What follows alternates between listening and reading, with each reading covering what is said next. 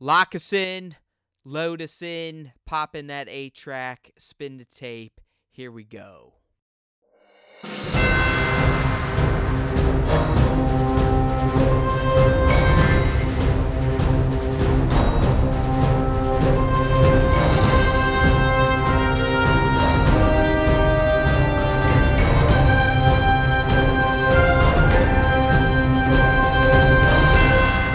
Hey everyone, welcome back to a brand new episode of the Star Wars Time Show. That's right, Matt Nickerback, and we even have Pete the Cat tonight, riding along shotgun with me. You know, he may die this year, you never know.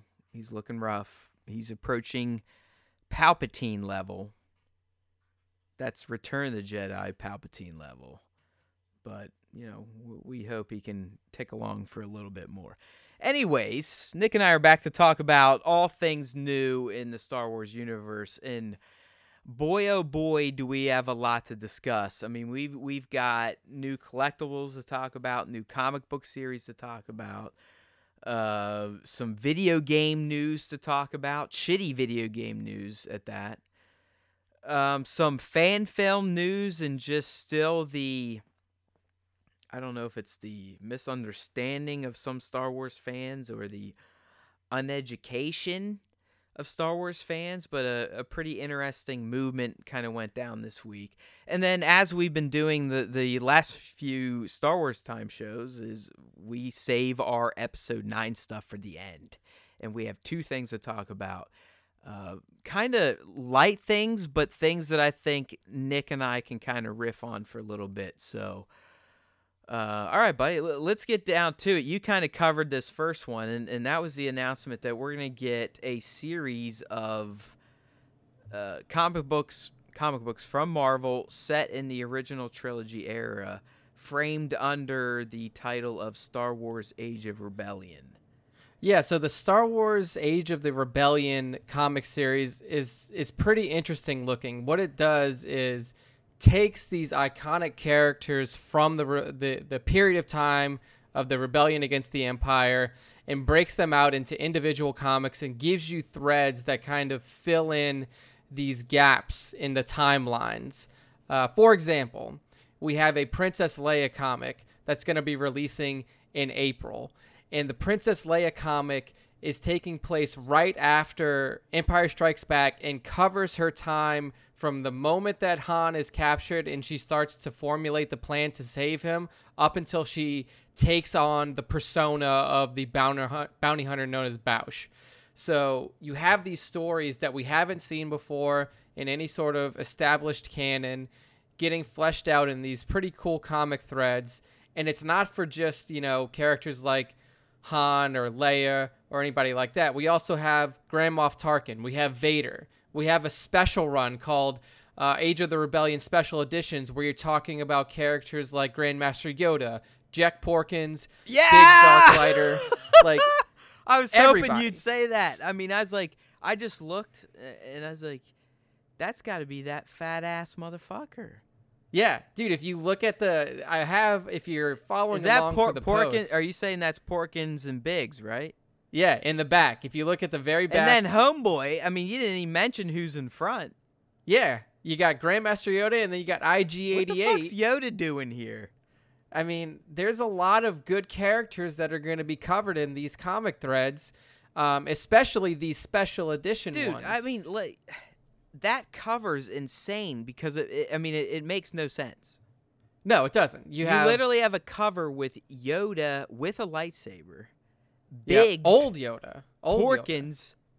And IG-88. What the fuck are we talking about? Yeah, it seems like the special edition is just gonna get crazy because it's like individual stories that are chopped up into different sections and like that's a good call. So you're thinking they're just kind of, even though it looks like they're all in the same location, the way they're edited together, you think it might just be like Yoda's cut from his own little story and the pilots from their story and IG from his. I think that it's going to be like that, but I could be wrong. So this is the tagline that they put on the special. So it says, will feature stories from four players in the Age of the Rebellion, infamous bounty hunter IG-88, Grandmaster Yoda, Biggs Darklighter, and Jack Porkins. So there you go. It probably is then. Yeah, but that cover's pretty freaking misleading, and obviously we'll link to the post in the housing post of this podcast episode for those of you that want to follow along. StarWarsTime.net. So yeah, I mean, if we look at everything else up here, so we have the four covers that were released already, but they also announced a ton of other books that are going to be releasing in this series. So you have a Han Solo specific one, Boba Fett, Lando Calrissian, Jabba the Hutt, Luke Skywalker, Darth Vader. Oh my God. I mean, these are major players. These are the players in the Star Wars galaxy in the original trilogy timeline. So if you're one of those lore hounds like Matt and I are, and you're kind of chomping at the bit you know what, Nick? OT stuff. I'm gonna call us both out. I'm gonna call us out. You know, we claim to be lore hounds. And we are to a certain extent. But we have both severely ignored these new comics. Yeah. I mean, we're pretty good. I'm calling us both out right now. I'm calling us out onto the floor. I mean, we deserve a caning. Yeah. Because I know they're good. Because, I mean, when it was first rebooted in whatever year... I mean, digitally, at least, I don't buy physical comics. I know that's blasphemous to some of you, but it's easier to carry, 60 comics on an iPad than in a stack. Even though I love collecting stuff, I'm not hating. I'm just saying. They're damn good. They are damn good. And I'm even maybe the first book into the Vader series, in terms of collection. They usually do, like... When 6 come out, they'll offer it as a collection. Into the most recent Vader run, and I read the original Vader run. This shit's fantastic, but for some reason, and I know what it is, it's just I'm so overextended with real life, Star Wars time life now, entertainment Buddha life, dad life, toy photography life. It is what it is, right? But I am bummed that I'm not in the know, up and current with these comics, because I know how good they are.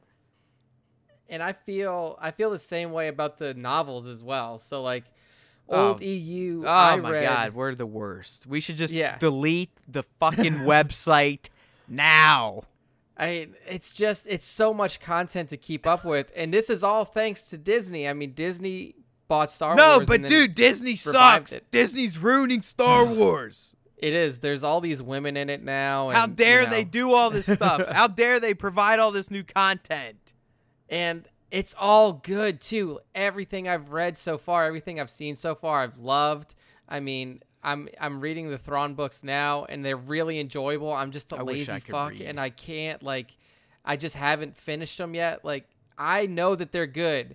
I know the content is good, and just for some reason, I'm like, it's just such a task to read. Like, that's just my mindset now.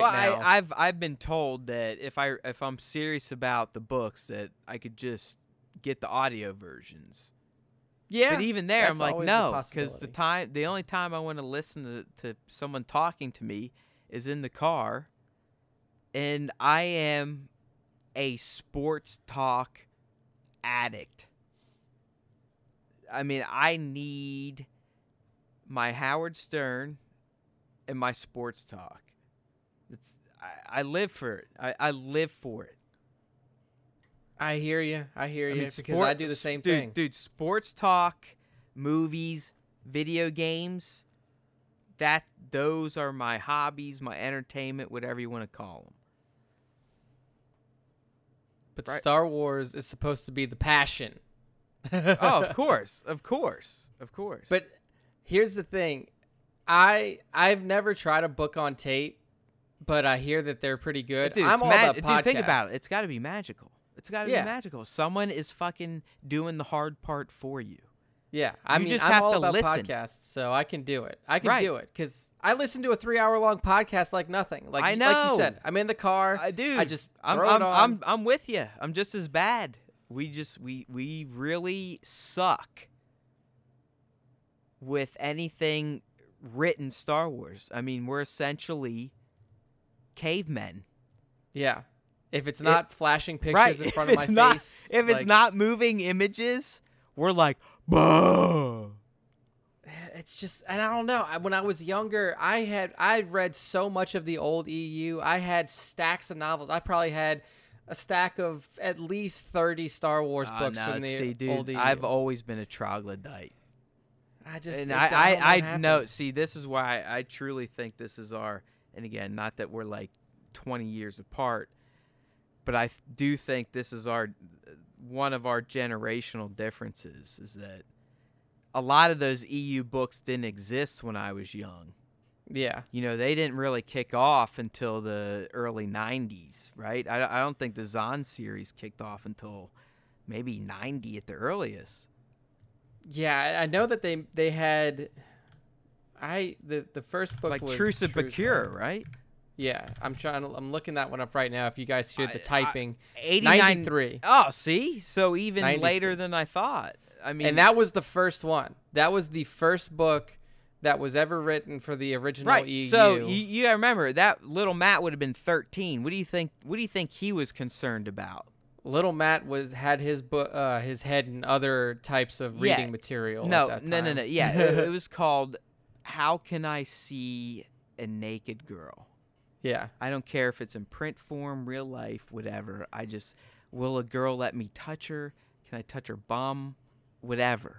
I mean, let's be real, guys. I mean, that's, even, it doesn't matter if you're 13 or 80. That's pretty much still your main drive if you're a heterosexual male. And if you're the other, have at it. I mean, you just, you know, you like the same sex. I mean, go for it. Yeah. But I mean to tie it all back. I mean, in '93, I wasn't worried about reading expanded universe. I think in '94 is when they announced that the prequels were coming around. So that's what I was worried about. I was like, hell yeah, I'm about to see this go down. And you know, we know what happened. I mean, whatever. But yeah, I mean, I think that's why I never really got into the EU outside of the video game aspect. You know what I need for comic books? Like, I'm a subscription fanatic now. Like, if you give me a subscription model on something... Oh, dude, Marvel does it. You can literally buy Marvel Unlimited and get all their comics for a yearly fee. How much is it? I may think about that. I mean, dude... I wish I knew you were interested because over the holidays, I think they were running a special for like $50 for a yeyear. Oh, I mean, $50 for like basically their entire historical library and I believe new runs. Yeah, I have to look into it because that's the thing is comic books to me. What's so intimidating is that it's a super involved hobby, and it's an expensive hobby. It's monthly, and I know at least digitally, and I believe it is print too. I mean, you're talking anywhere from $4 to $5 an issue. Yeah. So, like, I mean, honestly, that's why I wait, because at least in digital form, they'll be like, okay, we consider this wave one of this run, 1 through 6. Now you can buy it as a bundle for $10. Yeah, exactly. Like, okay, great. So I mean that's one reason I get behind, but I mean the other is mostly what we were just talking about. I'm so scattered, and it's just a medium to me that isn't something I look to for my Star Wars. Yeah, exactly. You know, we have so much out there now, and we're going to get to a lot of it within this cast. Like, we have video games, whether it be mobile or AAA. We haven't even made it to the next fucking comic book. Yeah. We're just talking about one fucking comic run here. And guess what? There's another one coming, people. Yeah. Hit them with the next one, Matt, because you're the one who dug this one up. So tell us about the next comic run. Right. So, I mean, again, this is coming from Marvel, and it's going to follow a TIE Fighter squadron, essentially. They're calling it Star Wars TIE Fighter. So it's going to be new, just a mini-series coming from Marvel. And they also dropped news about, I guess this would also be a TIE Squadron. No, is it? No. No, it says X-Wing Fighter Squadron. X-Wing Squadron, the Alphabet Squadron. That, a new book's coming out from Del Rey. So, I mean, just minor details at this point, people. And obviously, we'll try to link to the post so you can follow along. The thing that initially drew me to this was the cover art, Nick, for Star Wars TIE Fighter. I mean, there's really no information about the series outside it's coming. Outside of, you know, it's an elite squadron of TIE pilots known as Shadow Wing, and it's going to take place post-Jedi, right? Yeah. Correct. But that's it. So, like I said, the thing that initially drew me to the story in the first place was the cover art. The cover art of this looks about as cool as any comic book cover art I've ever seen. Dude, I want this as a... What's a movie poster dimension? Like what? Like a 46 by 36 or something like that? I don't know. Whatever. I want a big-ass version of this thing. Yeah, the amount of detail that they... put into this cover is incredible. It's like, a work of art. It's a work of art. Yeah, and we'll have the post linked in the podcast post, but you can see behind them if you look at the image. Like it's an image of a TIE fighter pilot in his cockpit, and you can see the windows behind him, and behind him is just a massive battle going on. Chaos. You can see B-Wings. You can see other TIE fighters. X-wings, probably the most Y-wings. B-Wings you've ever seen. In one place, yeah. Like, yeah. One window has, like, three B-Wings in it. And then, like, yeah. You can see all of this chaos going on, and then you look in his eyes, and you see the reflection of a TIE fighter in his eyes. I mean, it's an X-Wing. Fantastic. It's his target. I mean, X-Wing, you can literally see him eyeing up his target. I mean, it's literally, to me, more beautiful than the Mona Lisa. It's fantastic, man. I would pay a pretty penny to have this framed, like you said, large scale framed, and keep it in a nice place in my home.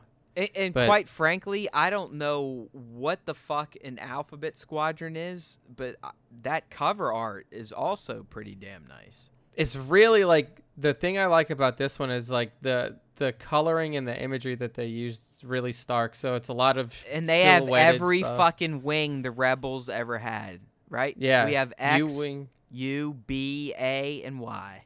Yeah, so the full Alphabet Squadron. There we go. So it all makes sense to me now. I just figured it out.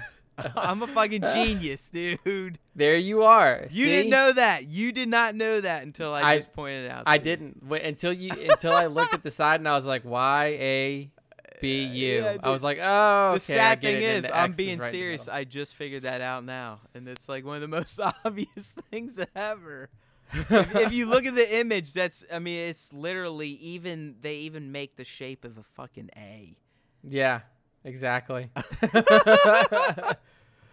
But yes, I mean, Star Wars is so time. To bring these threads around. The point of it is that Star Wars content is not only had on TV screens like idiots like me and Matt. God damn, those comic books are beautiful. Yeah, they're everywhere. They're in print. They're in game form on your phone, on your TV, on your computer. They're everywhere. The franchise is alive and well, people. Yeah. So go pick up some sort of Star Wars content right now. Download the Marvel Comics app. Get on Audible. Download the audiobook of the new Thrawn trilogy. Get on your phone. Download Star Wars Galaxy of Heroes. Let's get Star Wars content going. And clearly, we're not getting paid for any of this shit because, I mean, who even knows if anyone's even listening? Yeah. I mean, we don't know. We don't know if you're listening. If you are listening, let us know. But we just love doing this shit. Yeah. Let's move on to the next one. If you are listening, will you please subscribe to iTunes and leave some reviews and stuff, even if they're bad? Tell us we suck. We'll get better. We'll try. Yeah. Just give us some stars. I mean, even if you don't care either way, just give us some stars and say, yeah, these guys are cool. Yeah. It'll help. Cool. Trust me. It'll help us more than you know. The cool thing is definitely... You know, that's accurate. We all know. Right. Let's be real here. All right, Matt. So, yeah, next up, this is definitely my territory. And it's a territory at this point in my life I wish I never came across. But it's something that's a part of me now, and I don't know if I'll ever be able to shake it in full. And that is my obsession for Funko Pops. Yeah. You introduced me to these things, basically. Many years ago. Yeah, I'd seen them, but I never really got into them. You were the one who really brought these into my existence. It was really bad for a point in time. Like, I'm talking, I probably own over 700 Funko Pops. That's an obsession. That's a lot of money. A lot. And if you can hear it in my voice, it gives me great... concern these days for what I did with Funko Pops.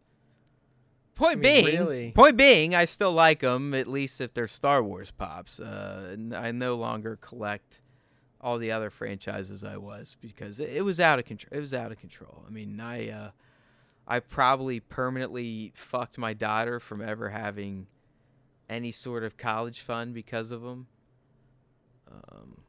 I may have permanently fucked my own retirement because of these things. But I mean, they'll mature in value, right? Like the Beanie Babies did. Yeah. If there's enough idiots out there that are willing to buy these stupid things. But the point being, Nick, we got some new ones coming out, and I'm going to buy them. Because like I said, I still subscribe to at least the Star Wars Funko Pops because... of the power of the Star Wars license. I can't help myself. Yeah. I mean, pretty much anything Star Wars, if I think it looks cool, I'm gonna buy it. I'm going to collect it. You're going to buy it, you're going to collect it, and you're also going to photograph it. And if you're on StarWarsTime.net, you can see some of these photographs on the right-hand column.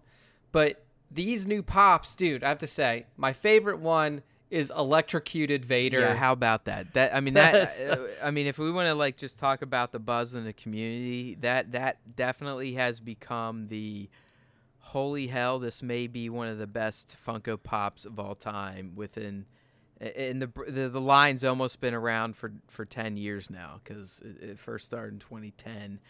I have some of the original Star Wars Pops, and they are so basic. Like you should see the original Vader. It is ridiculously basic. Like yeah, it's literally just basically the shape of his helmet and the two little beady black eyes, and that was it. And now you have fucking electrocuted Vader. Yeah, and his face is blue, and he's got blue lightning coming out of his chest. Exactly. Like, it's like the movie where it accentuates his skull almost as the lightning's flowing through it. And they even have, as Nick said, you know, little... lightning bolts popping off his chest. I can't wait to light these guys up. The only thing I kind of was questioning, and I don't know if you wondered yourself, I mean, I doubt you did because you're not really a collector, but when you have Electro Vader and fucking Lightning Palpatine, how the fuck do you not have Jedi Luke? Yeah, I know, right? Where the fuck is Jedi Luke? I mean, if you look at all the players here, so let's do a quick rundown of the figures. I love Wicket. We already have a Wicket. This is definitely a more detailed Wicket. But if we're talking about one we could drop, where the fuck is Jedi Luke in his motherfucking black outfit? Yeah. What the the full fuck black are we talking about? I would even argue he could be, like, almost downed Jedi Luke just to go with Electro Vader and fucking Lightning Palpatine. So you could literally recreate the to me, and honestly, I think it should be for anyone if you're serious about Star Wars, the greatest moment in Star Wars history is... Luke's redemption of his father, and you could recreate that in pop form if these assholes made Jedi Luke in wounded state. It's a no-brainer, right? Sign me up for a fucking pop designer. Luke in wounded state. That would be that would be his name on the box. And you know, we can make him a fucking exclusive like Funko likes to do. So people overpay for it. Yeah, like a Walgreens exclusive or whatever they do these days. So bozos like me will pay $40 for a fucking $10 piece of shit. But if you look at all of the things, all of the pops that are included here, we have Wicket, like you mentioned. You have Princess Leia that's wearing her Ewok brand new, never garb. Before. I mean, again, the Wicket is kind of a repeat, but the initial Wicket came out in the dark days of pops where they are basic as fuck. So I appreciate. I do love Wicket, especially because it's Wicket E. Warrick. As Nick said, Leia, and she's in her basically what I call the Ewok gown, brand new, love it, fantastic. We've talked about Electro Vader. Who else we got, Nick? This is another great one, Brandon. We got Han Solo in his indoor gear. Trench coat Solo. Yeah. It looks cool as fuck, man. Like he looks like a badass. For dumb little like chibi dolls, I mean, come on. These just look ace. Yeah. This next one looks incredible. Like even down to the detail of the cowl, and that is Palpatine with lightning. That little shitty face they put on him. Yeah. Like he's got the lightning coming out of his fingers. He's got the yellow eyes with the red around him. I mean, he looks badass. Right, and we do, like, if you are a Star Wars pop collector, I mean, we do have a, I guess technically at that point in time, you would almost call him a Sidious pop, but it's essentially, Nick, the version of Sidious after Windu pruned his face. Yep. And he also has the lightning bolts coming out, but that he's in his like maroon robes doing that shit. Okay. But last but not least, honestly, my friend, outside of Vader, does it get any fucking better than that Lando pop? The way that they designed him and the position that he's in. Well, that pose. I mean, he does that shit. That is a classic Lando, like, hey man, a Colt 45. Yeah. I mean, here's the thing, like, I can see it in the movie. Like, he takes his hand, he puts it up to his head, and he almost does like a half salute. Yes. And he's just like, boom. Yes. And that's what it is. I mean look at it. His eyes, dude. Look at his. They even got his eyes like drooping, like he's stoned or something. I know. This Lando stuff is so good, man. Fantastic. Mean, if there's one character that needs more merch in the Star Wars universe, it's Lando Calrissian. So I mean, brilliant. But there's also some exclusives. There's going to be a 10-inch version of the Wicket at Target. And lo and behold, I don't know if I ever knew this thing's name or if I forgot, but if everyone remembers the little baby Ewok from Return of the Jedi, he is now a Funko Pop, a flocked Funko Pop, so that means he's going to feel fuzzy, and he is an exclusive, and his name is, I'm guessing it's a he, Baby Nippet. Yeah. This thing looks cute as fuck. Let's be real. He's come on. Sitting in a little wicker basket. Looks like he's got some blankets around him and stuff. It's just like he was when C-3PO was retelling basically A New Hope and Empire. Yep. And then the Jabba escape to the Ewoks. And remember, he goes like, and he like ducks into his little crib thing. Yeah. Dude, that scene by itself is so good. Just to see like Arakabush. Yeah, and then like, all of them. Oh. Yeah. Their reactions were the best. And that's when Chirpa's like Oka, and he's like, and C-3PO's like, yeah, we're now part of the tribe. Yeah. And Han Solo goes, oh great. Yeah. And they doesn't he say, oh, just what I always wanted? Just what I've always wanted. And one of them, like, runs up and grabs onto him right away. Oh, my God. I'm telling you, man, Return of the Jedi, it is the best. It's such a good film. I love that movie. All right. Okay. So we touched on the Funkos. Yeah, so, I mean, we've kind of covered our collectibles segment of the Star Wars Time Show proper. Now we're going to move into our video game segment, which I wish, honestly, Nick, we could talk about every week, but as we're going to discuss once we get to one of the stories, it's kind of impossible with the current state of AAA Star Wars games. But before we get there, let's go ahead and talk about one of our favorite friends, Star Wars Galaxy of Heroes. Star Wars Galaxy of Heroes, again, Matt reintroduced me to this game. I used to play it, and then I kind of slacked off, and then when Matt and I started doing this cast regularly, he was like, hey man, do you play Galaxy of Heroes? You ever heard of this game? I was like, yeah, I touched it a little bit, but didn't really get into it. And then it hit. The obsession just took a hold of me, and this mobile game is basically 90% of the reason I look at my phone during the day. It's a fantastic... Oh, dude. I have Apple, so I have that... I mean, they have a new screen time widget. Yeah. It's one of the worst but most enlightening widgets of all time.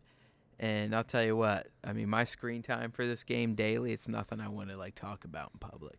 It's embarrassing. Like, you probably look at it and you're like, God, am I okay? Is there something wrong with me? Hours. Anyway...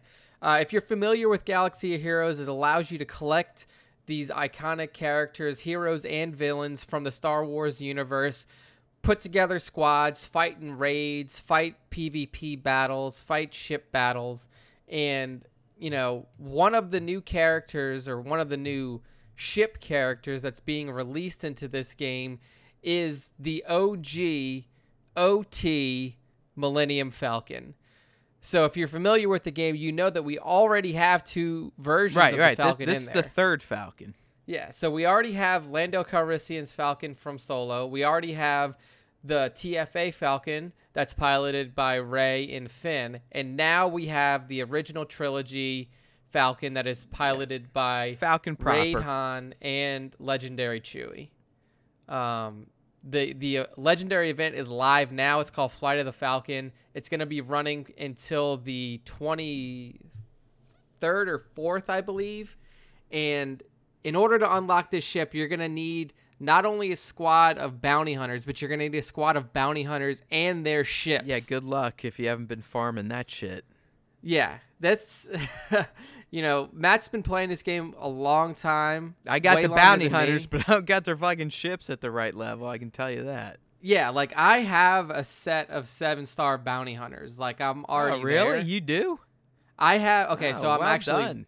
I'm one off. So I have one. I have Aura Singh 6-star. Oh, you're so doing Aura, huh? Yeah. She's like one of the easier farms because I already have. I have Boba 7. Greedo 7, IG 7. I'd have to look at it now. I mean, I'll give you a heads up. IG apparently is a waste of life outside now that he has ship life though, so it's not a bad farm. Yeah, and then there's I can't remember who the fucking other one is, but Rube, if you're going for Cad Legendary Bane. Chewie, you pretty much have to have Bosk. Yeah, so Bosk and is probably Dangar. Bosk is one that I'm short on, but Aura's close, and then Aura's a legit farm. I'm surprised you did that. I thought she was a hard farm. She's Cantina Battle farm for the 16 tier. I don't remember exactly, but I'm working on her. But yeah, so you need the bounty hunters and their ships, all 7-star, to unlock the top tier. It's Falcon. A fun event because I mean they're basically the gist of it is that Darth Vader again is chasing down the Falcon, so he deploys the bounty hunters in their own ships, and their ships are actually kind of cool. They got great names. I mean, Zandu Blood, Houndstooth, right? Yep.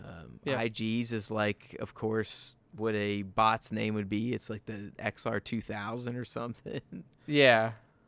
It's another good piece of content for this great mobile game. It's the greatest mobile game ever made. Ever. Yeah. I mean, if you're a Star Wars fan, it makes it even better, but I could argue that if you just give it a chance, like if you truly just want a game to play every single day that's really never going to get old and always going to have stuff for you to work on, and new stuff coming, I don't know what's better. I mean, it's already 3 years old. It's thriving.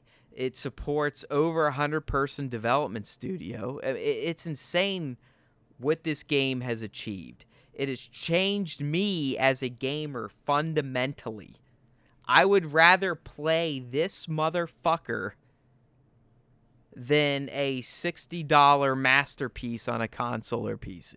Yeah, I mean, just put it this way. I've put more than triple the amount of hours into this game than I have both of the Battlefront games that released. Oh, easily. Come on. I mean, maybe quadruple.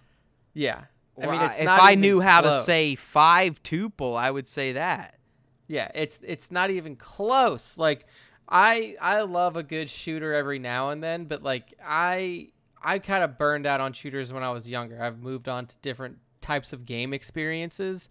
So the Battlefronts of the world don't really interest me all that much outside of the story. Two is great. 2 is great outside of the fucking campaign.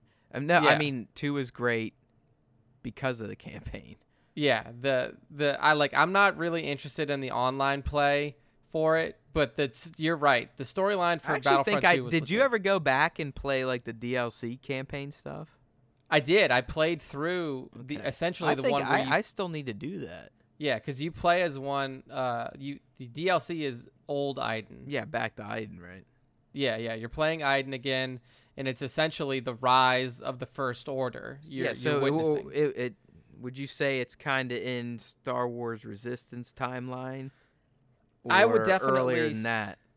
I would say it's closer to it's very close because Kylo. Well, yeah, because didn't Kylo. Because the proper game ended with her husband getting jacked by Kylo because her husband essentially knew about Lor San Tekka, right? Yeah, exactly. Like her husband gave up where Lor San Tekka was, essentially. Like Kylo pulled it out of his head, right? And that's how Kylo ended up on Jakku fighting. I mean, like killing everybody in that village. So that campaign took you right up to it. Okay, so yeah, then I mean the Iden stuff probably was lockstep with TFA or at least Resistance. Yeah. So, I mean, it was fantastic, but if you're looking for a daily play game that you don't need to pay for, like you don't have to pay for this game. Matt is a free-to-play player for life, which is impressive because even I have dropped a few shekels on this game. Dude, it's getting harder and harder, especially being in a serious guild now. And like, I just want the better stuff. I want the squads. Like, I mean, it's this is a game where there's defined squads. You pretty much have to have if you want to earn the best stuff, beat the hardest bosses, raids, whatever. It's like, man, if I just spent this, I could gear him and her and this, and then it'd be like boom, boom, boom, boom, boom.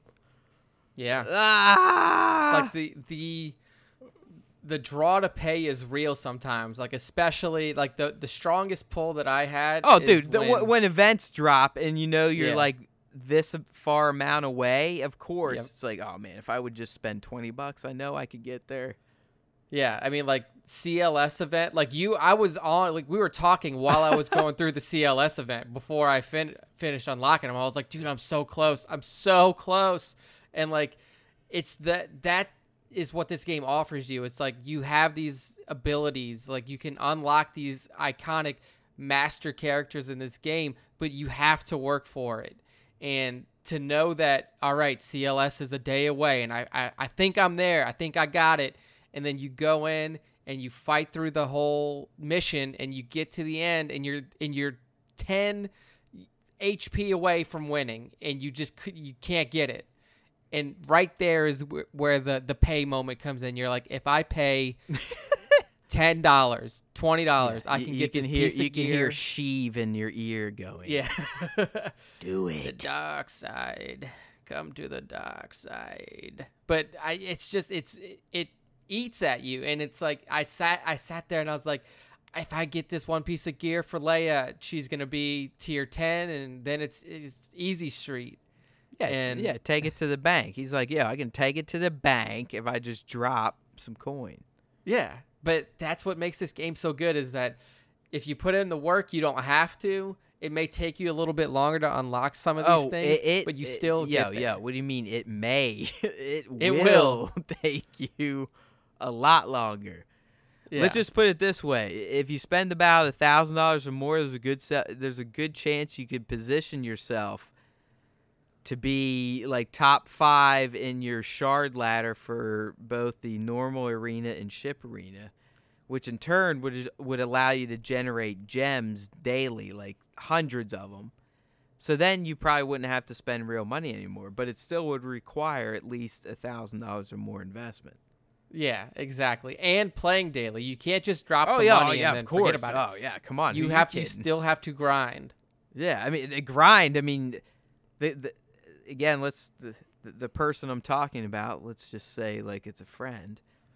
I mean, he's figured out ways to network with the other top players in his shard. That's what we call, like, if your ladder, essentially your server, your ladder, server, your ladder, whatever you're competing in publicly.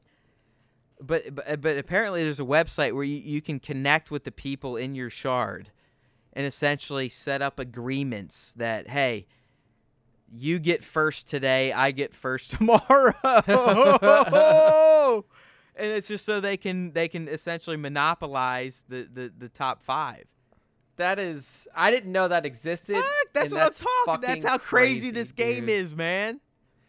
It's nuts. And I mean, you're right. Like, once you've mastered those PvP tiers, then like the rest of the game just kind of falls in place, because there's death squads for PvP that you can build. Well, it's called the meta. It's called who is the meta, and that means just like what squads are essentially unbeatable in the player versus player ladders. Yeah, and I mean, I tried to put together like a pretty decent squad a while ago, but like I just like the characters aren't 7-star like they're supposed to be, so they're not max level, but I was still able to put together a decent squad where I can hold my own in like the, you know, the 200s to 190 range of the PvP arena ladder, and then I'm also in like the 210 to 190 range in the ship arena ladder.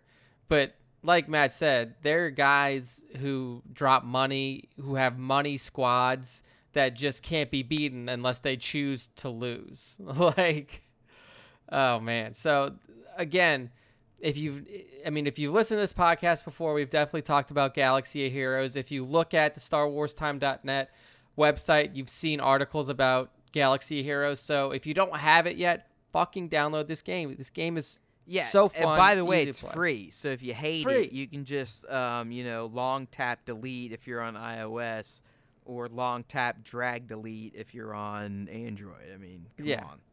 Let's do it. All right, let's move on to some other video game news. Less exciting than some shitty news. Go ahead. You launch into this one, because you kind of, I don't know if, was it Kotaku? Did they have the exclusive on this and you just picked up on it? Yeah, because I know we were kind of a day early getting this out when you picked it up from them. Yeah, so Kotaku had the exclusive, and essentially what it is ever since EA's had the license to Star Wars starting back in 2013, they've essentially done nothing with it aside from making some mobile games like Galaxy of Heroes and then 2 Battlefront games. So one of the games that was initially announced when the acquisition, or the, you know, when they got the license from Disney to make the Star Wars games, was that Visceral, the studio Visceral Games, was making a Star Wars AAA title. Visceral created Dead Space. One of the greatest games ever made. One of the great, like, hands down, probably the best horror action game ever made. Fucking on a console. Loved it. So everybody was super hype about that. The announcement comes out, Visceral's making a Star Wars game. We hear nothing about it for years, long stretches of time. Amy Hennig eventually came to the studio to helm this game. Amy Hennig is the creator and former game director for the Uncharted series at Naughty Dog. She comes on, we're like, oh yeah, she's in it now. She's gonna get it done. Naughty Dog did such a fantastic job with Uncharted. She's gonna kill this. Nothing again until now. Well, until we found out last year that Visceral Games shuttered. They were canned. EA kicked them in the ass and told them to get out. And then they shifted the game that Visceral was making to an EA studio called EA Vancouver. When EA Vancouver took that game over, they essentially scrapped it and rebuilt it from nothing, only using the same creative assets. And 3 days ago, we find out that that game, after all the shit that it's gone through, has been canceled by EA. Like... Did you also, I don't know if you, did you see any of the follow-up coverage that essentially is basically coming out saying that EA is mad about the license? And I'm going like, what? Like, yeah, like what? Unless there's something going on to where they can't get approved, like, unless it's in the contract that they have to get approvals from Disney. That's all Lucas. I can think of is like they can't get ID or concepts or pitches approved. Like, yeah. Like Disney and Lucasfilm are just like, nope, nope, nope, nope. Because how else can you be upset with the license when you're the one that bought it and signed up for the fucking terms? Yeah, I don't know what level of autonomy they had, but I was under the impression that they had pretty free reign to kind of go about and make the games that they wanted. Well, I mean, you know what it sounds like? It sounds like the LucasArts days when George would come in and be like, blow up 6 months of work in 20 minutes. Yeah, I mean, here's the thing. I can see where there could be frustration in terms of the story content, because I imagine that any kind of new information, any kind of new storylines they try to weave into games have to be approved by the Lucasfilm Story Group at some level. So maybe there's some disagreements there, but like you would figure that fucking 6 years of time owning this license, you would be able to put out more than 2 games, both of them being Battlefront games. If it's frustrating for them, imagine how it is for fans. It's a goddamn joke is what it is. Yeah, I mean, we have been waiting. Like, I was one of the ones who was on the side of this acquisition. I was like, oh my god, EA's got the license. Look at the studios they have. So, I mean, is Force Unleashed 2 the last AAA Star Wars non-Battlefront game we got? Yeah, that was the last one, and that was still under LucasArts. Or was it the Old Republic game that you casually still play? No, I think, let's see.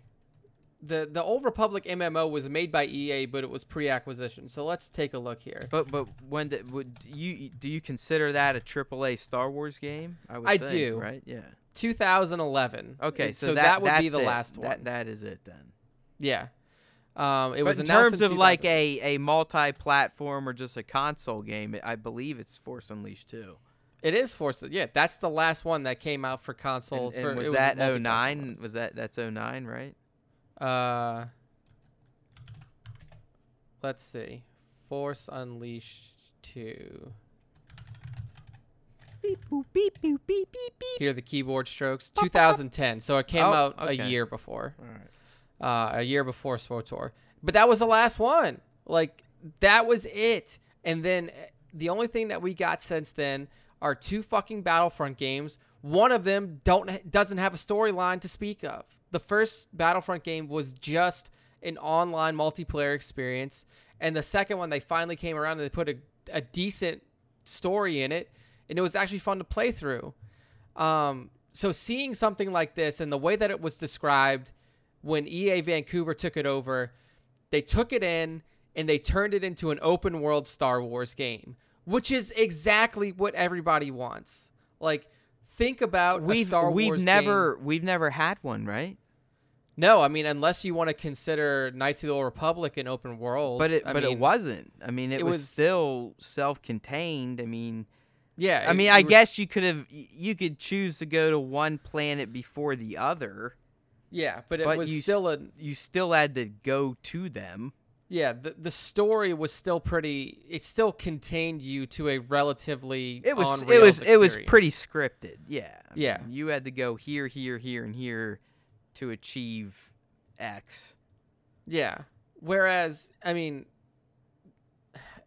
could you imagine a Star Wars game like Legend of Zelda Breath of the Wild or, you know. Quite frankly, I can't, and I'm 38. And I grew up during the rise of video games, and no one has ever been able to craft one. Yeah, and so that is, you know, when EA Vancouver says that they shifted. And you'd think it'd be a no-brainer. I mean, you just call it fucking Star Wars Luke Skywalker. Yeah, Star Wars Galaxies was already a game. And you fucking get you get an X-Wing and or a fucking T-16 Skyhopper and you fucking fly around. Sign me the fuck up. Yeah. That could be the whole game. Like, I just shoot womp rats. Yeah. So, this game has been canned, and according to Kotaku, the reason that it was canned is because the development cycle was too long for EA's liking. They, you know, this game probably wasn't going to release somewhere. How about quit switching studios and shit, you fuckheads?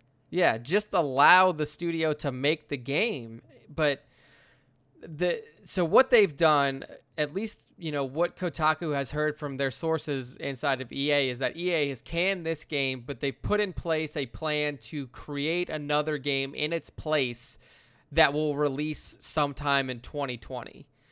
It's not confirmed. There's no confirmation on this, whereas the entire Fallout... It's probably going to be the Force Unleashed bundle remastered. If that's what it is, I'm going to be so pissed. Like, how would you want to bet? Oh my God, dude. But yeah, so I mean, this is just another example. And Matt and I, like Matt said, like, we wish we could talk about video games every week. Like, we wish that there was enough content. In Star Wars we do have a positive story coming next in video game land, but it's still mighty frustrating to think that. I mean, we're going on almost 10 years of not having a legitimate non-Battlefront AAA Star Wars game. Yeah, that's unacceptable. And one of the biggest publishers on the planet owns the license. Like, that's the confusing part to me. Not only do they own the license, but they own the studio that made arguably the best Star Wars game ever made in Knights of the Old Republic. BioWare. Like, they own BioWare. Yeah. What is happening over there? Mind-boggling. Yeah. So anyway, that's what this story's about. I mean, dude, honestly, at this point, would you not die to have KOTOR 1 remaster HD supercut? Like, dude, they literally update it to today's graphics. Take KOTOR 1 in mechanics, drop it in fucking Unreal 4. No, yeah, they redo everything. Like, everything is redone. Story remains the same. They don't change any of that, but they change all visual assets, everything, game mechanics, and in terms of animation, everything. Yeah, I would take that in a heartbeat. Like, I'd pay $100, and I've already bought that game 30 times on 9 different platforms. I have that game on my phone. Like, I have the full KOTOR game on my phone. I'm pretty sure I've bought it. I've bought it multiple times for the same platform. Yeah, Steam. Like, I've bought it twice on Steam. Every time they run a Star Wars sale, I basically rebuy KOTOR. Yeah, I mean, here's the thing is, there is no excuse that EA can give by saying we're frustrated by owning the license that can make up for owning Star Wars games since 2013 and not putting out anything substantial. Like, it's I don't care what you say. There is no level of incompetency that can explain away how you fucked up this license so bad. Like, Star Wars video games used to be some of the best out there. Bro, I mean, would you not take a janky-ass movie video game at this point? Remember when we used to get those for the prequels? Like, yeah, I remember. Like, I mean, there was literally a video game for Revenge of the Sith. There, you know, there's the Obi-Wan Kenobi Phantom Menace game. I mean, I would take that at this point. Yeah, anything. Like, the only other shit that we've gotten is the Lego games. And I don't even think EA makes those. Like, EA might not be responsible for those, or they just publish it. No, they're Traveler's Tales. Yeah, so that's not even them. Like, what the fuck? Like, I I can remember the Revenge of the Sith game. Honestly, I think because EA owns the license, that's also why we probably haven't. No, they did one for TFA, didn't they? Wasn't there Lego TFA? Yeah, there was. I think there was one for TLJ too, but I'm not 100% sure. I don't think there was. Okay, I have to check. But the give me one of those. Like the fucking Revenge of the Sith game had an alternate ending where Anakin doesn't lose the fight versus Obi-Wan and goes on to be Darth Vader as full Anakin, not fucking chopped in half Anakin. It was crazy, but we can't even say that we got that from EA. All we can say is that we got two Battlefront games. One of them has a story. The other one is purely online. The only other shit that we've got is mobile. And like we were saying 5 minutes ago, the mobile games are really good. But we want substantial Star Wars content in 4K on my big-ass TV. Let's get back to the Jedi Outcast era. Yeah. Dark Jedi Forces era. I mean, come on. I mean, dude, I know LucasArts had its issues, but let's go. X-Wing, TIE Fighter. Damn it. What was the... damn it. What was the RTS I used to play? Galaxy at War. Yes. Galaxy at War. I had that one too. No, there was even a different one before that. It was even better, but I can't remember it. I don't care. I don't want to figure it out. There's a ton of Star Wars. Go through Star Wars, or go through Wikipedia, type in Star Wars video games. You'll have a list that's 50 long. There's a ton, and they were all great in their own way. So here's what we'll do. I just wrote this piece and went through it. This was the downside of the Star Wars video game universe now. Matt, give us some good news. You wrote the good news piece here. Okay, the first good news is that I remembered the name of the game.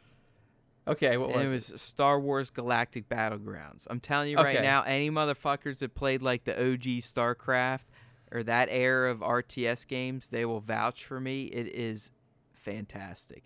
I think the one you were talking about, another one I also loved, is a little bit more modern, Empire at War. Empire at War, yeah. Galaxy at War was one of the expansions to it or something like that. Right. I don't remember exactly. Star Wars Galactic Battleground, there was a proper, and then there was the Clone Wars expansion. Fantastic. If you can get it on Steam, get it. I believe I own it. I've never played it since I've re-owned it, but the fact that I own it comforts me. But anyways, getting back to, as Nick kind of set up, the positive Star Wars video game news. And it's nothing we can really take to the bank outside that someone's probably going to get a job because you never know anymore in the Star Wars AAA video game landscape if a game is going to actually make it to fruition, right? So all we can report is that as of this week, Respawn Studios, the studio behind Titanfall, and it was revealed a few months back that they're also working on a game called Star Wars Jedi Fallen Order, but it was revealed this week through Twitter that they are still trying to hire people for the game, which I interpreted as a positive sign, a sign that the game is moving forward and hopefully moving forward to a release. So Nick, I mean, we just kind of lamented on the fact that this RPG got waxed, but I guess there is some hope left that we may get a proper non-Battlefront Star Wars AAA game. Yeah, so this game is our only hope. I mean, if we're Princess Leia and we're sitting there and staring R2-D2 in the face, this game, Star Wars Jedi Fallen Order, is our only hope. I was thinking about that too, but I wasn't clever enough to weave it in, so good job. But here's the thing. It's gotten to the point to where it was officially announced at E3 last year, which is good because, I mean, when games are announced at E3... It could still take 6 years, but they're probably going to come out. Yeah, I mean, just look at fucking the Sony game, The Last Guardian. That was announced 14 years ago and it still came out. Days Gone. I mean, Days Gone's finally coming out, I think, April, but that's got to be at least 3 or 4 years since the announcement. Yeah. So it's out there. It has an official title. It has a studio connected to it, Respawn Entertainment, huge studio, like Matt said. Titanfall developers previously. Big fans of Respawn. I mean, they started fucking Call of Duty people. Yeah, exactly. Like they were old. This is Infinity War. Yeah. So, this game does look good to me, and the time period that it's set in is very interesting because it's post Fall of Jedi Order, or right around when that's happening. So you're talking end of Revenge of the Sith, once Order 66 goes in, and then moving forward. So you're covering the period of time where all of these Jedi survivors are somewhere out in the galaxy and being hunted down. So that's really interesting. And also it's supposed to be like an action-oriented Star Wars game, which I'm all for, because if it's lightsaber play and it's action-oriented, I'm going to have a ball. Like, I think that this game has the potential to be fantastic. My only worry is, like you said, Respawn has only ever made first-person shooters. So this is completely out of their wheelhouse, but they have incredible developers that work for that team. Vince Ampeller, the founder of the studio, is a visionary mind in video games. Like you said, he made Call of Duty the juggernaut of a franchise that it is now. Call of Duty 2, man, still to me, probably one of the best Call of Duties ever. I'm sure it doesn't hold up today, but that's literally the game that started it all. I mean, they still wanted to stick with World War II with 3, but once 4 rolled out, see ya. Yeah. 500 million a year guaranteed. Yeah, basically. I mean, even continuing on to fucking Black Ops 4 that just released last year. 500. It made over 500 million launch. I mean, yeah. Come on. It's a money printing machine. But to know that guy is in charge of the studio that's making what could hopefully be. I have full faith that Respawn, if EA and the powers that be let these guys and girls get this game out, it's going to kick ass. Yeah, I agree. So I'm super excited. And then also what I want to touch on briefly is, if you look at the title, it's Star Wars Jedi : Fallen Order. Does that not seem to you like it's setting up a possible series here? Like, we make it a Star Wars Jedi : Outcast Order, Outcasts or something like that. Like, oh, this seems 100%, it leaves that door wide open. Yeah. So if we can get not only a brand new AAA Star Wars title that knocks it out the park, but one that opens up the door to an entire franchise, like a new series of Star Wars AAA titles, I'm in. So this game is slated to release 2019, which is this year. Please. So for the love of God, I hope that there's not a delay announcement for this anytime soon. I mean, E3, we're getting around a convention season again pretty soon. So we're likely going to be hearing about this game at E3. Games of this size, you might as well just bank on it being delayed. Yeah, I mean, I guess it's become commonplace now. Hold on. I'm using the Force. Okay. Yeah, it's going to be delayed. 2020 Q2. No, early. I'm going Q1. Q1. We'll get like a Feb, maybe very early March drop. It's just, I just want something, man. Like, oh yes, of course. Why the hell not? I mean, yeah, that's a fair desire to have as a Star Wars fan. I mean, yeah. We have been robbed in that medium. I mean, we've been, you could argue, spoiled in the others. We've been spoiled with the movies, almost to the point, not even almost, we were so spoiled with the movies, we pissed on them to the fact that we're not going to get as many movies as we could have gotten. How do you like that? And we still don't have video games coming out. Yeah. We got comic books. We got toys. I mean, we got TV shows, animated shows. We got new fucking YouTube channels popping up for Star Wars, but we can't get a fucking game. We can't get games. Yeah.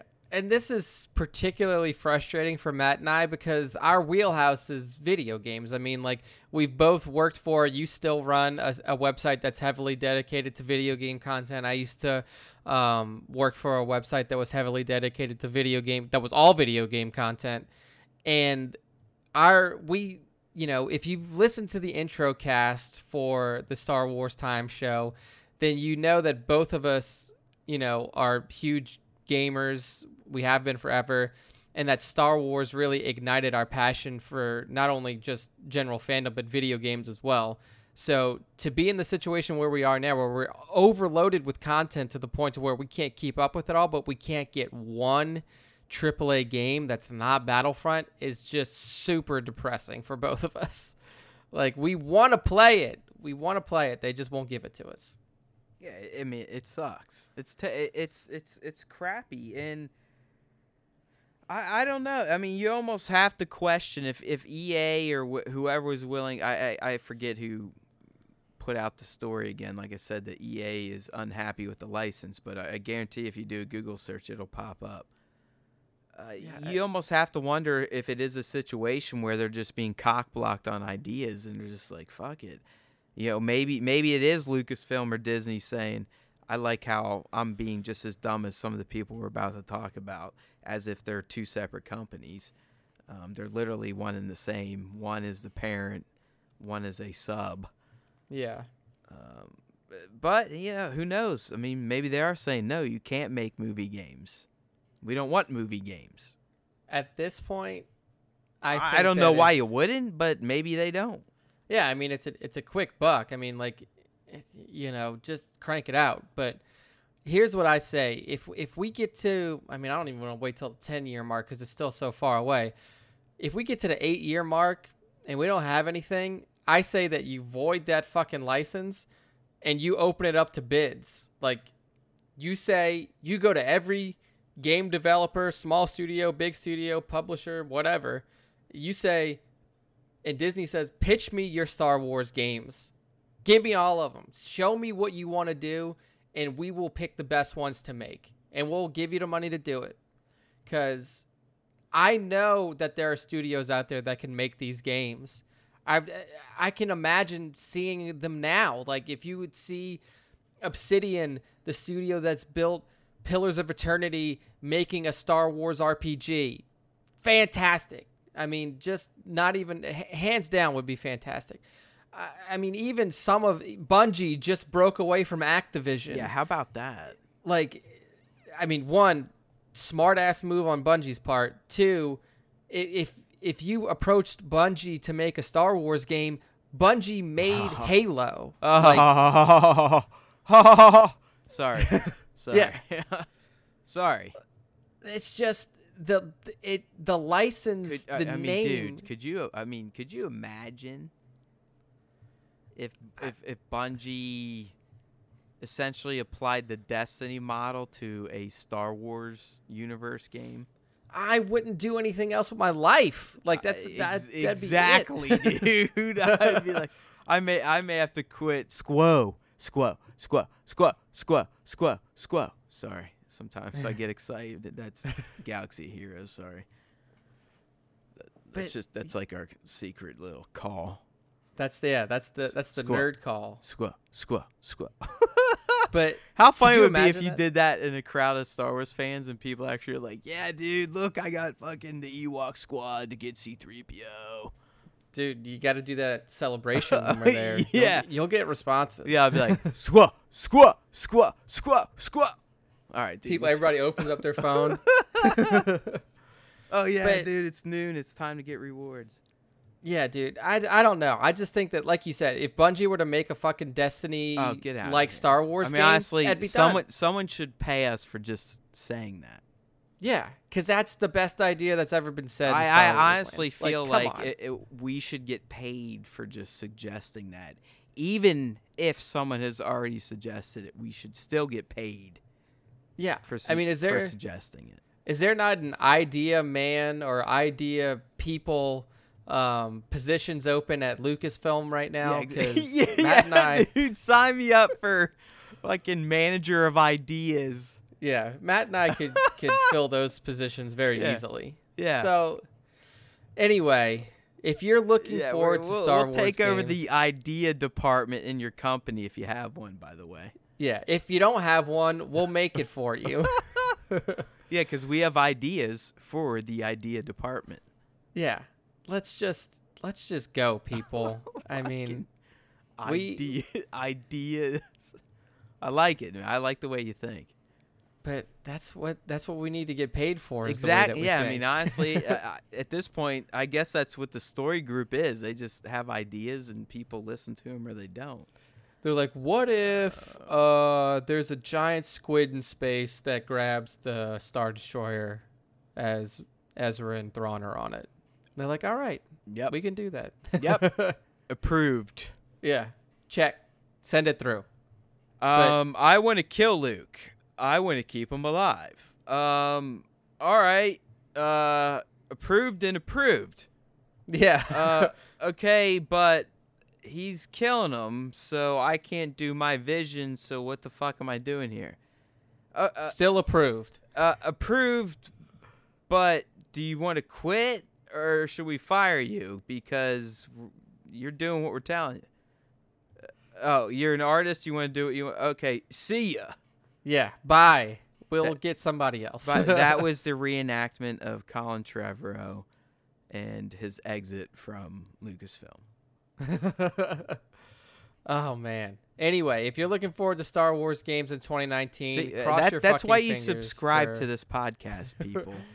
Oh, man. For Jedi Fallen Order. All right, next up, Matt, you dug up this gem, and it's a Star Wars theory fan film. Yeah, so all right. YouTube exactly. Video. So, I mean, clearly, if you're a Star Wars fan, or some of you, there was a huge movement behind this, and I'm not gonna lie, I did see a little bit of a swell on IG, and I was like, all right, whatever. I'm a petty asshole. Like I said, I'm honest with you people. I think Nick and I should have a bigger audience than we do. So when I see other what I call people getting web famous for Star Wars, it pisses me off. But in the end, I respect what this guy did. And we're talking about the Star Wars Theory YouTube channel. Guy's got like almost 1.6, 1.7 million subscribers. He somehow scrounged up enough money to create a live-action Darth Vader short. It's like 16 minutes long. He screened it at a theater. It's impressive stuff. But we're not here to talk about his Darth Vader film. Again, this is Star Wars. What's the name of this guy? It's Star Wars Theory. Yeah, right. Star Wars Theory. I thought it was Star Wars Fan Theory. All right, but Star Wars Theory. So anyways, he creates this movie, and he did everything right. Like, he went to Lucasfilm, Disney, and said, hey, I want to make this movie about Darth Vader, essentially picking up right after Episode 3 to examine him. You know, it's going to be 16 minutes long, blah, blah, blah. Here's the beats, yada, yada, yada. I don't want to make money on it. I'm not going to use the original music. I'm going to pay for it myself. No one's going to fund me. I mean, everything was done correctly, right, Nick? Yeah, exactly. Above board. He went straight to Lucasfilm. Right, and he was doing great. I mean, it had millions of views. Millions, like 4, 5, 6 million, something like that. I believe it's upwards of 8 million at this point. Yeah, 7.6 million views. Right. So anyways, I think it was this week or late last week, he gets hit with a content ID claim. And if you are a YouTube channel owner, whatever, if you ever upload to YouTube, you may be aware of what that is. And it's essentially you get a nasty from them saying, hey, you're using something that someone else created. They own the copyright. And because of that, they're going to go ahead and claim money on the video.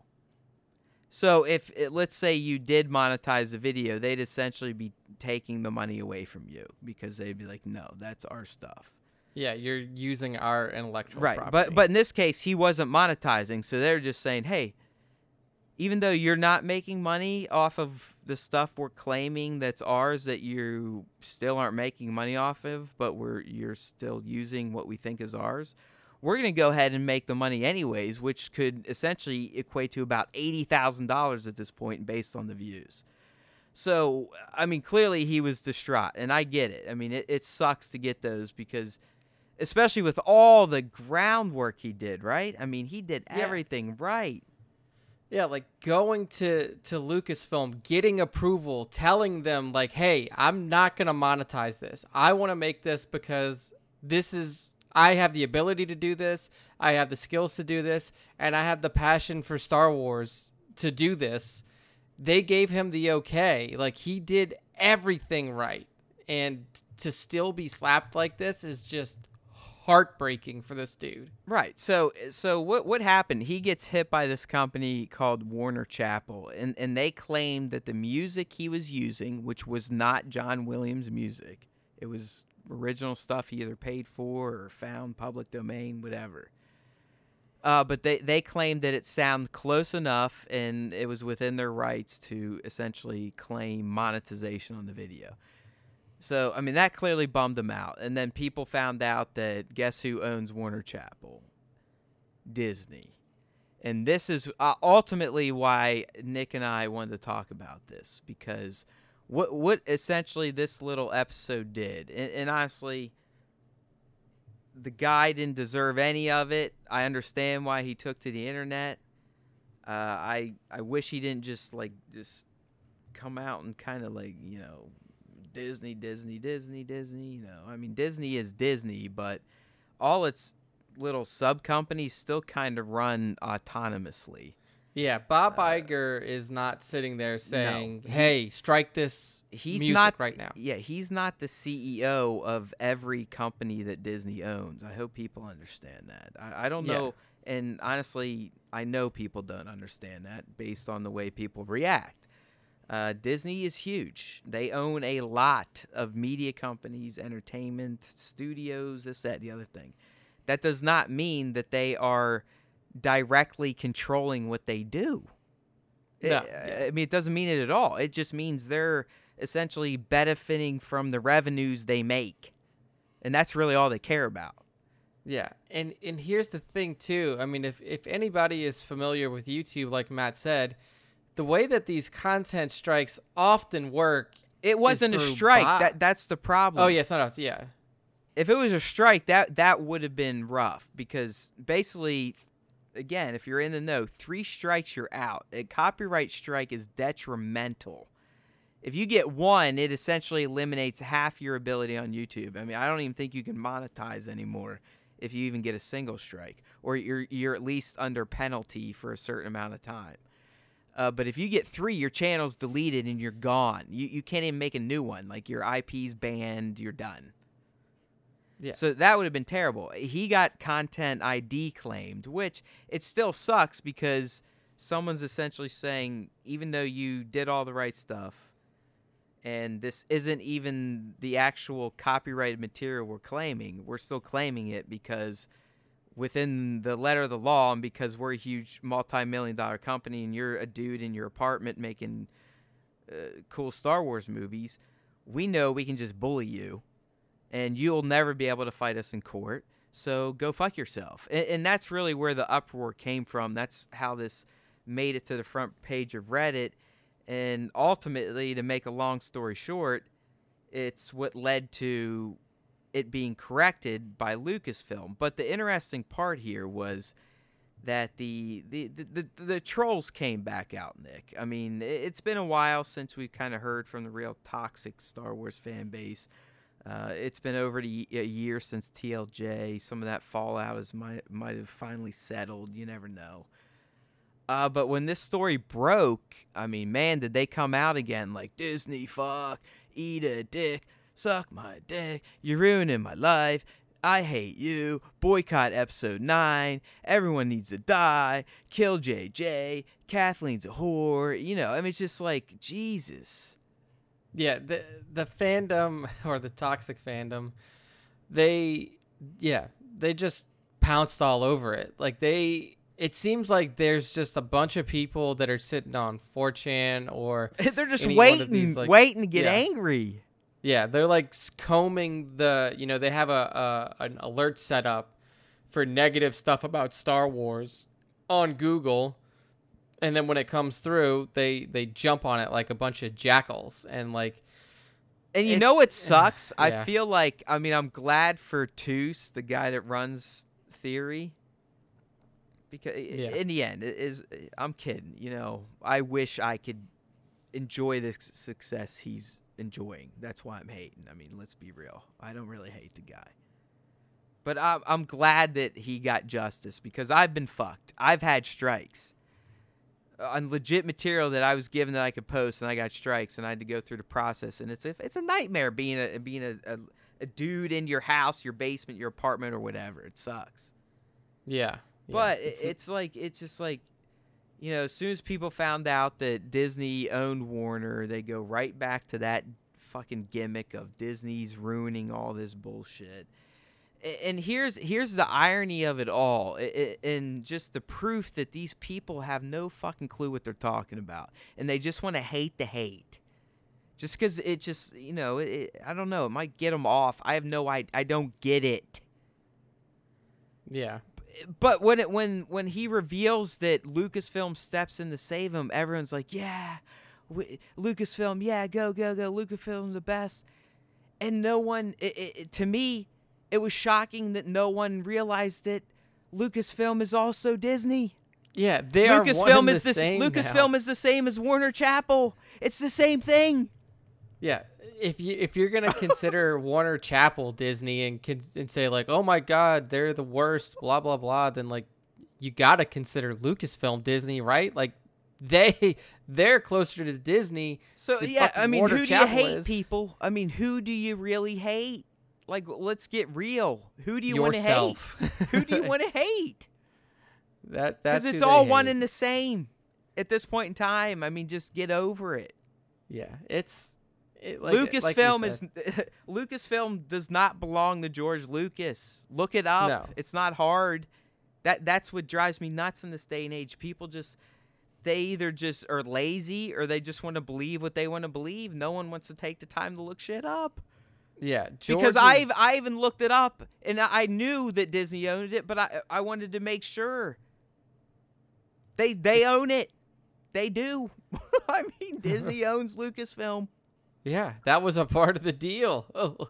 But like we said, you know, we're kind of using this as an example of the toxic fandom coming back out again. But if you haven't seen this fan film, we'll link it in the post on YouTube. It's fantastically made. I mean, the special effects are probably the best you'll see out of a fucking, you know, a non-movie studio. These things are great.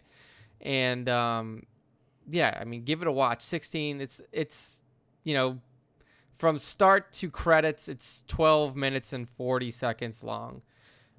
So give it a watch. It's up to 7.6 million views on YouTube. Show this guy some love. If nothing else, just for the pure amount of shit he had to go through with the story that we just, you know, described. Just share love. Don't go on there and be like, hey, fuck Disney, eat a dick. I mean, come on.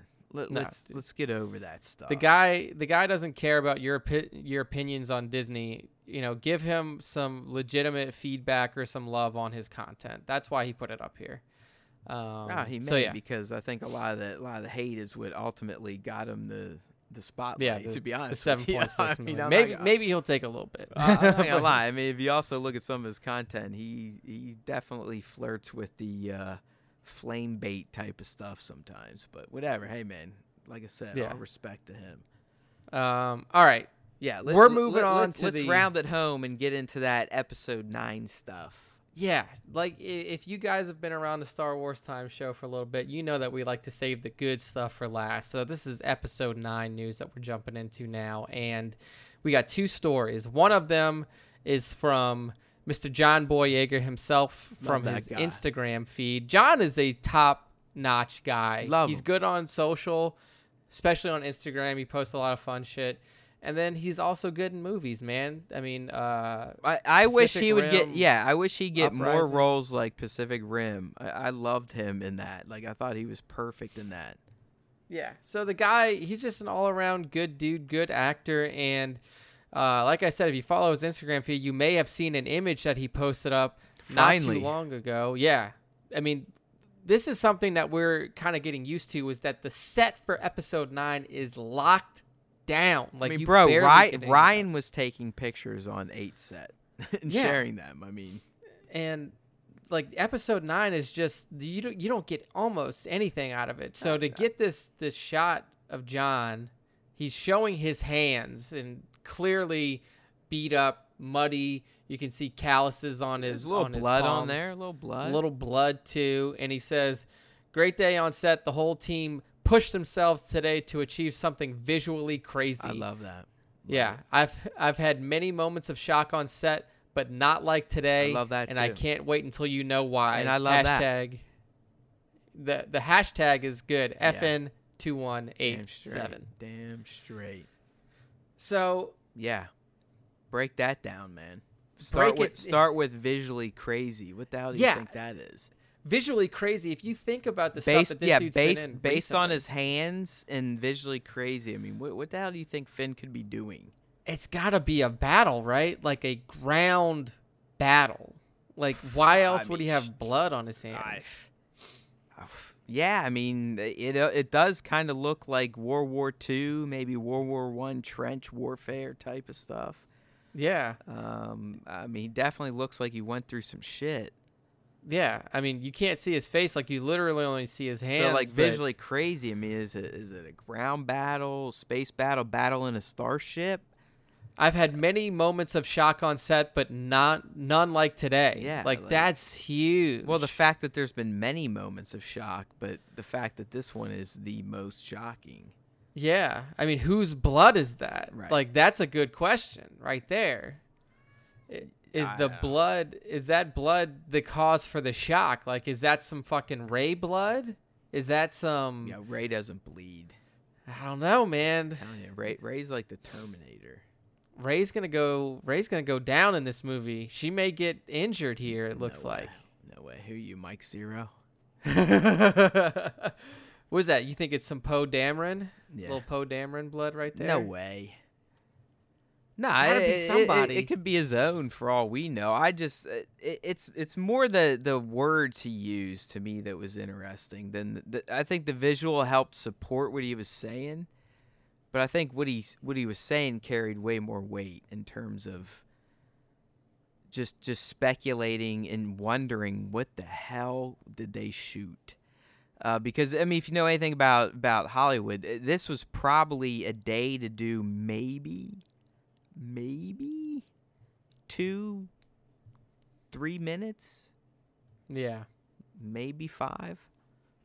It's gotta be a big scene. Yeah, and he's talking, it's one of the craziest things he's ever seen visually, and in terms of shooting 9, it was the most shocking moment he's had yet, and he's had many. So I mean, there's great news for us right there. Yeah. This guy's been shocked multiple times before the most shocking time. Yeah. So I'm definitely getting hyped for this. I mean, seeing stuff like this is definitely something that JJ would okay, because it gives away essentially nothing. Like, you know, and it just builds the hype, and the hashtag behind it is so good too, FN 2187. Because it's still like, is it something to do with the First Order? Is this something like oh man, you're right. Like, does he strap the armor back on, or is he going like, did he just fucking slaughter a bunch of troopers? Do you remember? This is probably 5. This was a while ago. We talked about it, but this idea that maybe Finn is helping these troopers break their programming, like he did. Yeah. Yeah. Like, what if it's something like that? There you go. I like that. I can get behind that. Yeah. So, like, this some sort of escape. He's bringing him over. I mean, honestly, just as iconic it was to see, you know, him pop his helmet for the first time, how nuts would it be to see like 4 or 5 troopers pop their helmets? Yeah, and see who they are, because we still haven't seen that outside of the clones in, you know, both the prequels and the Clone Wars series. Yep. And then again, like we just said with Homeboy. Yeah, with Finn himself. So I mean, dude, that would be an epic scene to me, to see him, you know, get these dudes out, and then they roll to the Resistance ragtag guerrilla crew. And they just all pop their helmets and their armor, but then you see all their faces. I mean, that would be epic. Yeah, yeah, I think. Yeah, idea manager. Look, these are always flowing. We're making money. Like, we just made so much money just tonight. Yeah. In an hour and a half so far, we've already made millions. Yeah, just in ideas. Sign us up. Sign us up. Pay us. Just look. This is the way that you can track our effectiveness. What the hell did you originally call it? The idea. Oh my god. I don't remember now. Idea manager. Yeah, the idea team. Yeah, exactly. The idea department. Yeah. It's better than IKEA. Sign us up. But yeah, I mean this photo was fantastic from John. It's on his Instagram page, so go give him a follow now at John Boyega on Instagram. All right. Good stuff. Last piece here, Matt. And this one's interesting. And, you know, the way that you positioned it was really interesting as well. So this is talking with Adam Driver in a Deadline interview. Basically, in this interview, he reveals that he knows, or he has known, the full arc of Kylo Ren for a while now. And the way that you position it is very interesting because, like you said, if he's known the full arc of Kylo Ren for a while now, this means that there may not have been many changes for this character after Colin Trevorrow's departure in Episode 9. Yeah. So I'm glad you picked on that. That shows that you do have signs of high intelligence. Yeah. I mean, but no, I mean, honestly, I mean, he gave one quote. It was an interesting quote. I mean, he said, with Star Wars, I had one piece of information, like you said. And it's been in his head for a long time, and he knows they're building towards it. And that to me was a huge revelation, because as if you've paid attention to this trilogy saga, I mean, TFA's story initially was essentially blown up, right? Yeah. I mean, Michael Arnold started it, and then Kasdan and JJ come in and essentially reworked most of it. I mean, he still got a credit. Yeah. And then Ryan comes in and does his thing and kind of reshapes a lot of stuff JJ teed up. And the rumor we heard, and I do believe it was probably legit, that the main reason Colin bailed is because he didn't want Luke to die. Yeah, he wanted to use Luke. Right. So at one point, Nick and I were going, like, what the fuck is the story group doing then? Like, I mean, Are these people just allowed to come in willy-nilly and write whatever the fuck they want?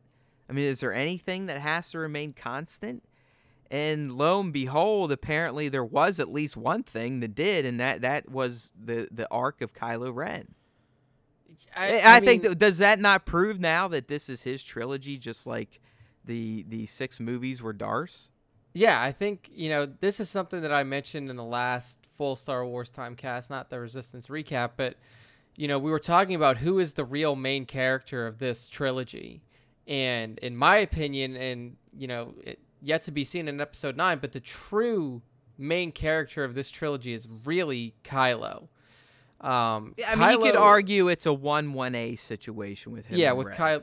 Yeah, with Kylo and Rey, it's very close because now these characters are so closely connected to each other that it may be difficult to have their individual arcs not related to each other in Episode 9.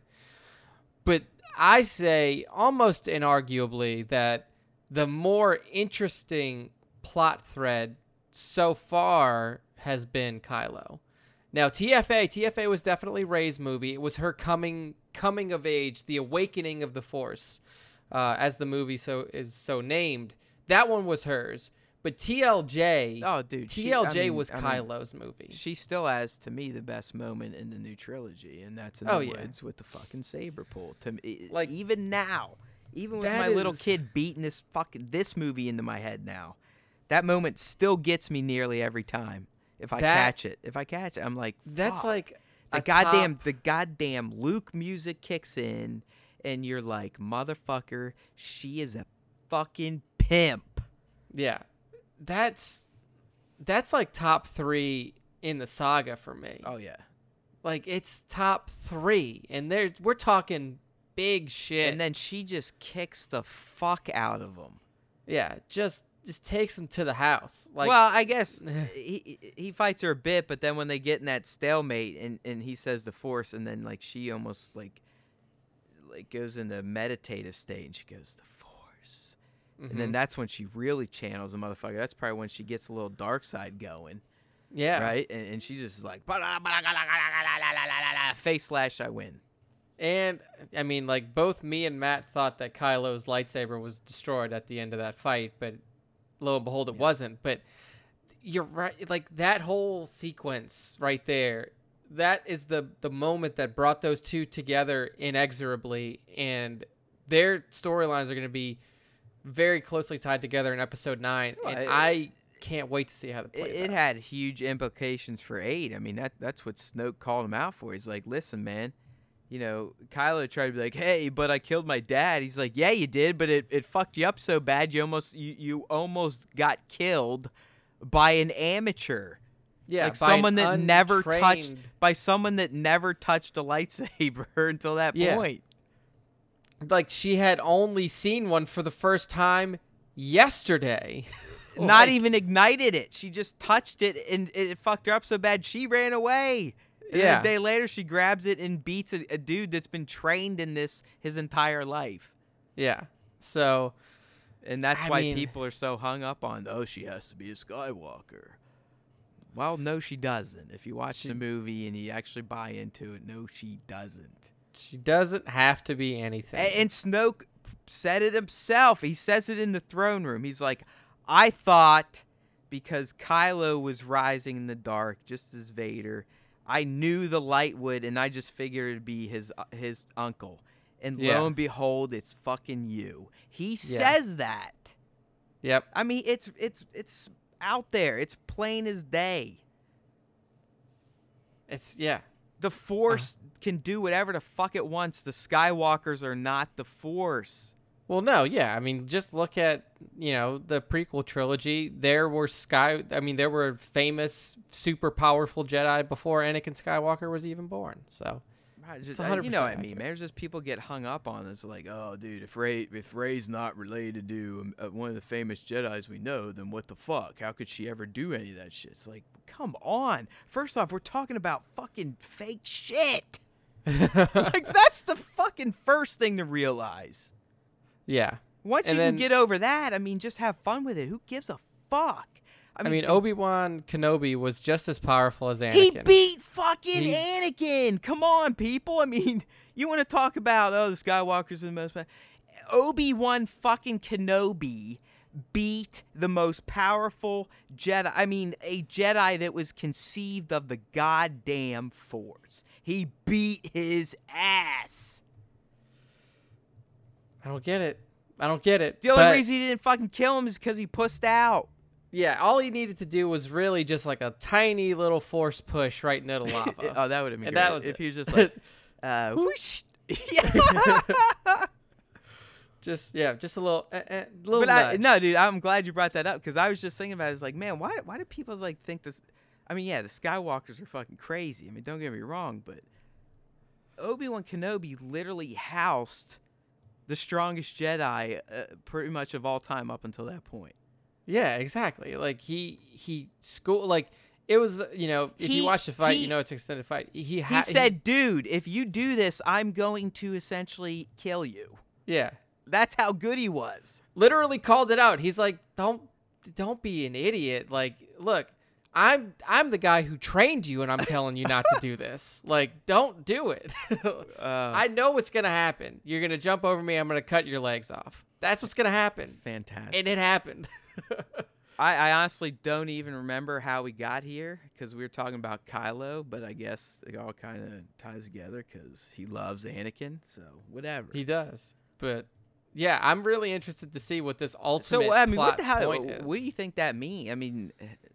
It's got to be his destiny, like his thing is. So I know we've tried to figure this out pretty much every cast since we've switched over to Star Wars time. Does he end up good or dead? I mean, like I said, I think it's either good or dead. I don't think he remains bad. There could be two things here. So, you know, that's where it has been headed for, you know, where it has been in my head for a long time. And things were building towards that.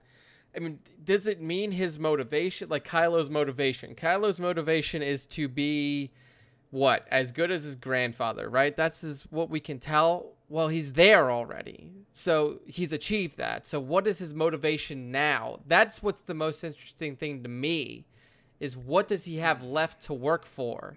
I mean, my guess would be Rey. Yeah, to eliminate her.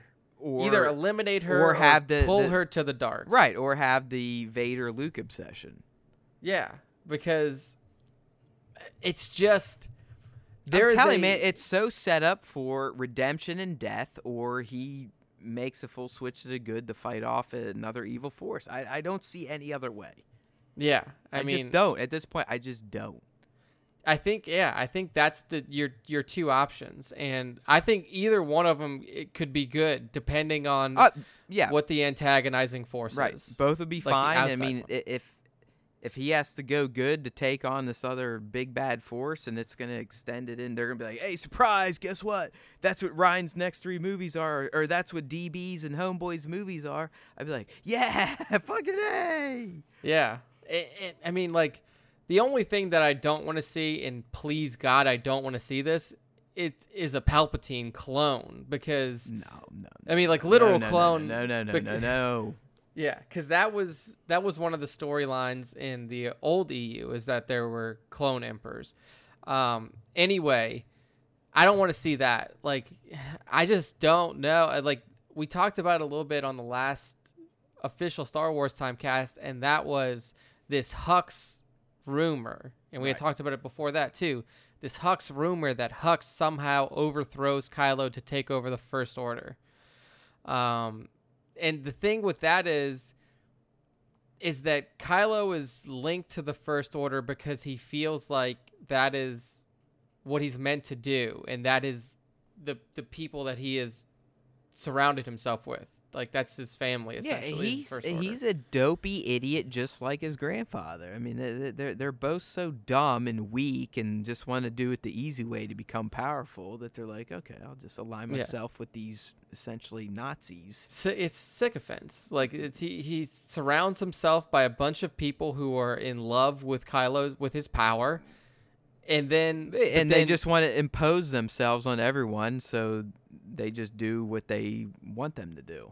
I mean, they just they want to be, you know, fascist dictators. So the other thing here is that I could see the entire First Order turning on him being enough to switch him, because it would rattle his head loose. He'd be like, holy fuck, like, I dedicated myself to this cause, to the First Order, to the dark side, to running the galaxy. And then at the drop of a hat, everything that I worked for, everybody that was supposed to be loyal to me turned up. Okay, here we go. Ready for idea payments, people? Here we go. Okay.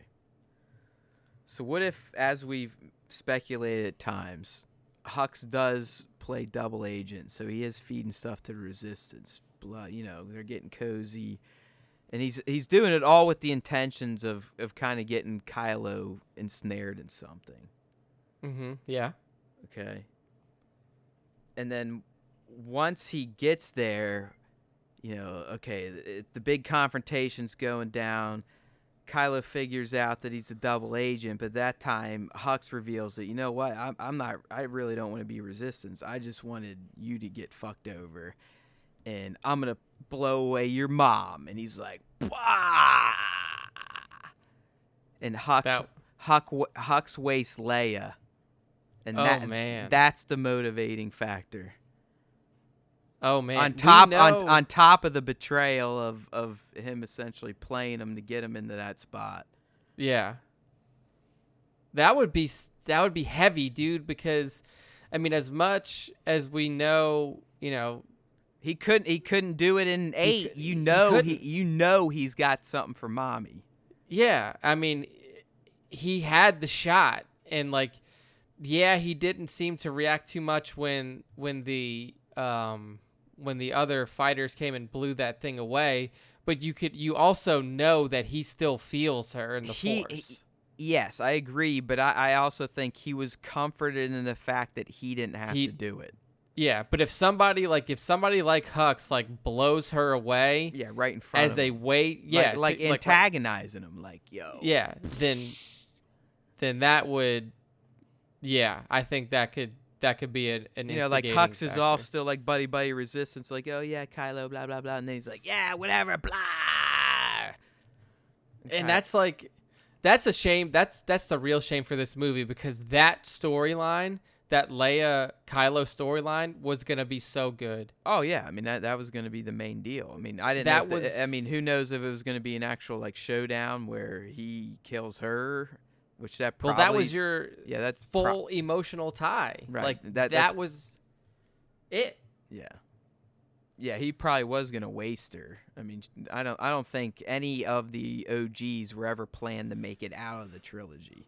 Yeah, I don't think so either. I mean, aside from Chewie and R2 and 3PO. Yeah, they're fine. I mean, you definitely can keep them going, but not the humans. Yeah.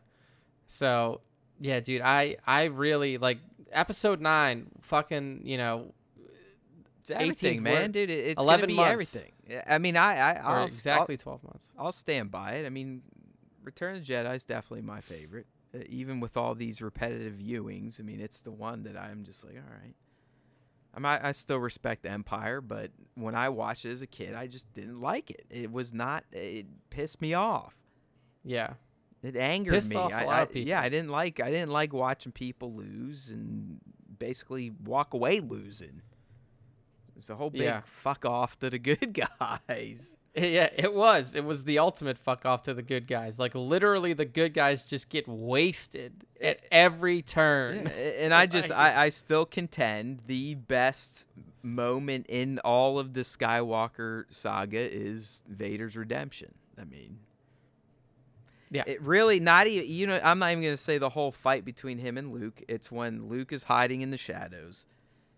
And Vader finally prods from him that he has a sister. And that's when you know Luke slips, lets the dark side in, and beats the shit out of his dad. Yeah. I mean, beats him so bad that he cuts his arm off and realizes, I'm becoming him just like in the goddamn cave.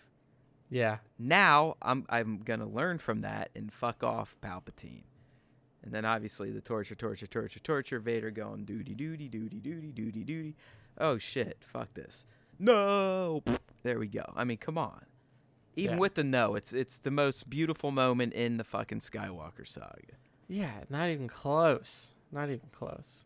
So anyways, we'll get there. I mean, again, we always have time for a specialty cast. I mean, we might have to start doing them one-off instead of saving them for Fridays, because I just the way news is coming in anymore, man. I mean, we pretty much have guaranteed Star Wars proper content every week now. So we may have to start firing up some specials, even though we're doing the Resistance recap. But, hey, that's what we do here at StarWarsTime.net.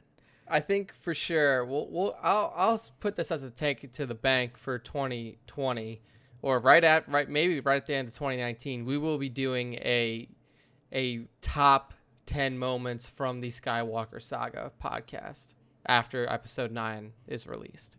Oh yeah, we might have to do like a video form of that somehow. So yeah, like maybe just I'll do like a video companion, and then we'll talk about it. But definitely, yeah. Definitely. That's happening. So we hit everything for this week. This week was pretty heavy. Like we said, it wasn't a lot of big stuff, but it was a lot of stuff. So it was good stuff. I had fun tonight. I don't know if you did, and I don't know if anyone listening, if you're having fun now, hopefully you did. I mean, that's the whole point of this, but I enjoyed myself for one reason or another. It was just there was a lot of fun topics to talk about. So yeah. This was a good one. So stick around for the next one, everybody. We will be doing our Resistance recap again this week, so you can expect that around Monday or Tuesday. If you're listening to this, it might be out already by the time you're listening, but we will be hitting up Resistance recap again after the latest episode drops on Sunday.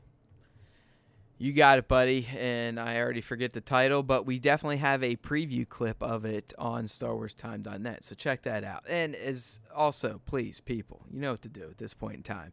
If you're new to this, or even if you're old and you might know someone that is interested, make sure to let them know. StarWarsTime.net, top right, hit subscribe to podcast page. That's where you can hit us on all the platforms we're available. But, you know, we'd love you to just come back and check out the website every day, too, plus our YouTube channel. We're all over the place. Instagram, you name it. Hook us up. Come on, people. Love us. We appreciate you. Until next time, may the Force be with you always.